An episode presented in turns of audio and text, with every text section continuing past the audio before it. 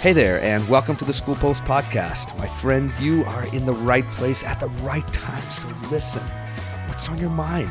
If you've got a question, I've got an answer and a mind full of tips, tricks, and tools that will make your life extraordinary.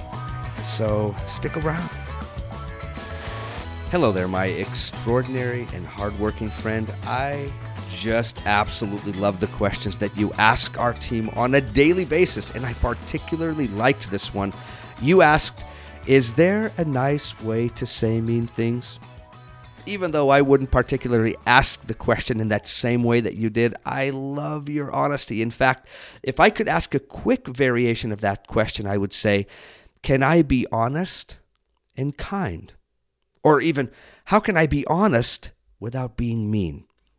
I think these are key questions because in this life, man, you are going to have so many critical conversations, and your ability, your skill, and it is a skill that you can practice to communicate in a way that is effective, clear, and productive is essential, not just for your success in school and work, but perhaps even more importantly, in your personal relationships and in your friendships. This is a valid question and one that I'm excited to put some time and attention to. So let me begin by answering the question right away. Absolutely, there's a way for you to be honest, and at the same time, for you to be respectful, kind, considerate, and honorable.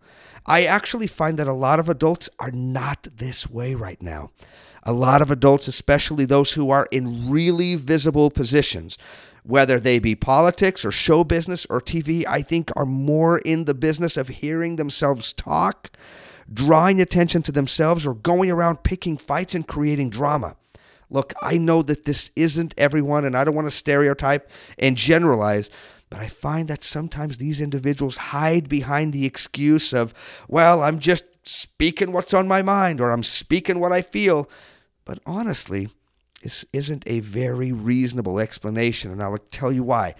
Just because you think or feel something, just because you have an opinion, doesn't mean that that opinion is accurate, true, or sometimes even helpful. Now, I've been a therapist for 20 years and I've made a living out of speaking and using words. I've shared my opinion, my beliefs millions of times now. And I have some basic advice on how to do that in the best way because, in the end, if I'm going to share something with someone, I would at least like to at least increase the chance that it's going to be received well and to do whatever I can to invite an open mind and an open heart. So, how do we do this? How do we share it? Well, let me tell you in five short tips. One, lead with humility, my awesome friends. Man, I believe that in this world, we need a humility movement. I want to have a parade. I want to wave some flags as well, but I want to do it in the name of humility. It's important for you to express yourself, your ideas, your opinions, your requests, your honest statements in a humble way. Remember that just because you have an opinion, it doesn't mean that it's accurate.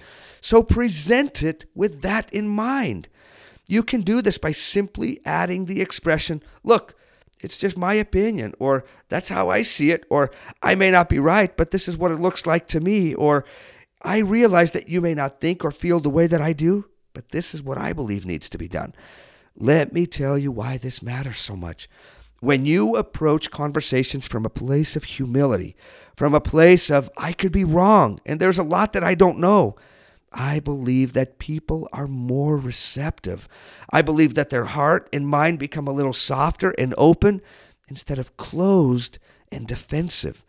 So if you're looking to be honest with a friend or a parent or a sibling, lead with humility. Place your ego aside and present your ideas in a humble way. Two, check your tone and words. Look, there are words that we use that are straight up explosive and immediately place people on the defense. If you approach people with your guns blazing like a machine gun, chances are that that conversation is going to not it's not going to be terribly effective. If you're calling people names and dropping the F bomb, just realize that those words don't invite and promote a peaceful conversation. Those are let's have a war words, and most likely that's exactly what you're going to get.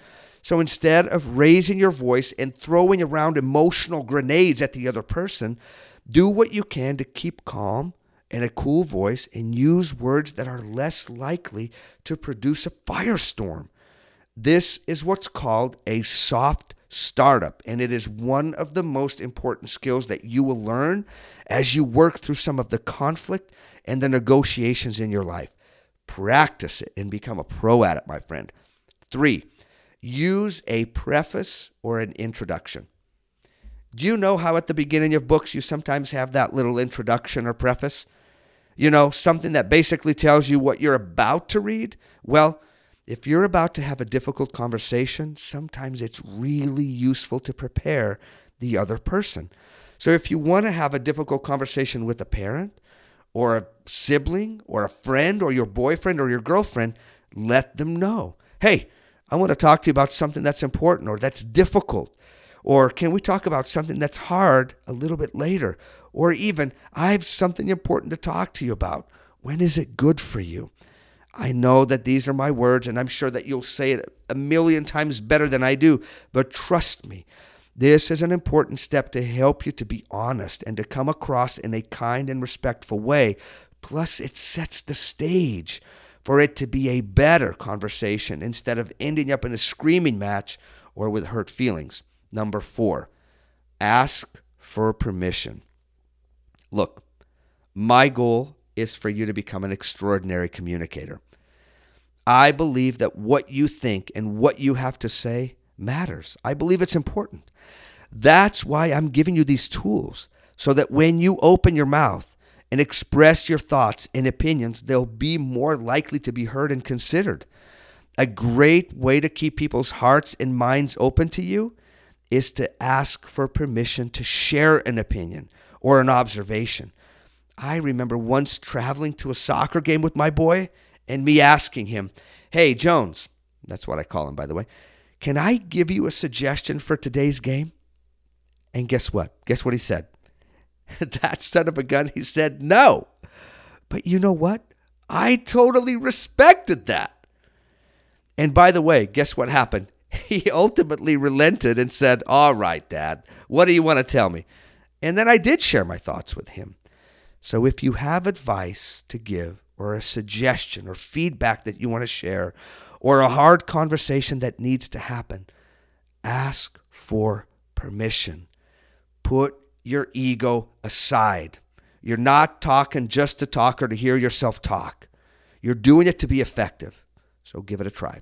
Five, use the crap sandwich approach. I know that's gross, but just hear me out for a second. I'm not trying to be gross. This is actually a pretty common technique that a lot of people use and that I feel is something that you can begin to use right away. And I think it'll be good. If your goal is to be honest, and to do so in a respectful and effective way, then this is something that you can use anytime. The crap sandwich basically means that you start in a soft and respectful way, then you give the advice or suggestion or feedback, and then you finish with something else that's complimentary or kind or even hopeful. Let me give you an example. Layla, it's my daughter. Layla, I love having you as a friend. You've been there for me, and honestly, I've learned a lot from you. But lately, and here comes the crap, you've ignored me and treated me like crap. Look, I think you're awesome. Here's the other end, right? And I would love to stay friends. Is there something going on? Did I do something wrong? What's the problem? Now you can totally tell me and be honest. So here's the key start soft give the feedback, and end soft. That's the crap sandwich. What do you think? I mean, use it when it's appropriate, but I feel it's a good tool that you can use to be respectful and kind to others instead of going around burning bridges all the time. My friend, I'm so glad that you're here.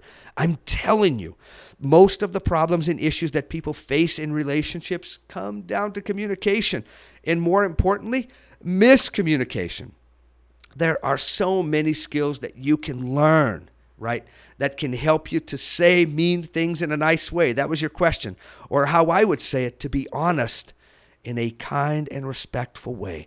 Remember that your goal is not just to hear your own voice, it's not just to speak what's on your mind, but to do so in a way that is effective, smart, and that can be received by others. Lead with humility. It begins with you. Set the tone for the conversation and work hard to keep it respectful, to keep it kind, to keep it understanding, and you will find yourself with so much more success and honestly, much happier as well because the quality of your relationships will go up. One last thing if you have to leave a relationship or a friendship, do things in a way that allow you to end those relationships with your heart your mind and your hands clean. The way that you do that is by handling it with clarity and class. There's a great quote that says, Clear is kind and unclear is unkind.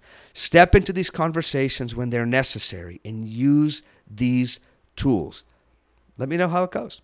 And please feel free to share this with your friends, with your family, because guess what? They could use these tools. Anyways, Remember, you are going to lead this humility movement. That's what I want. And I'll see you next week. Bye bye.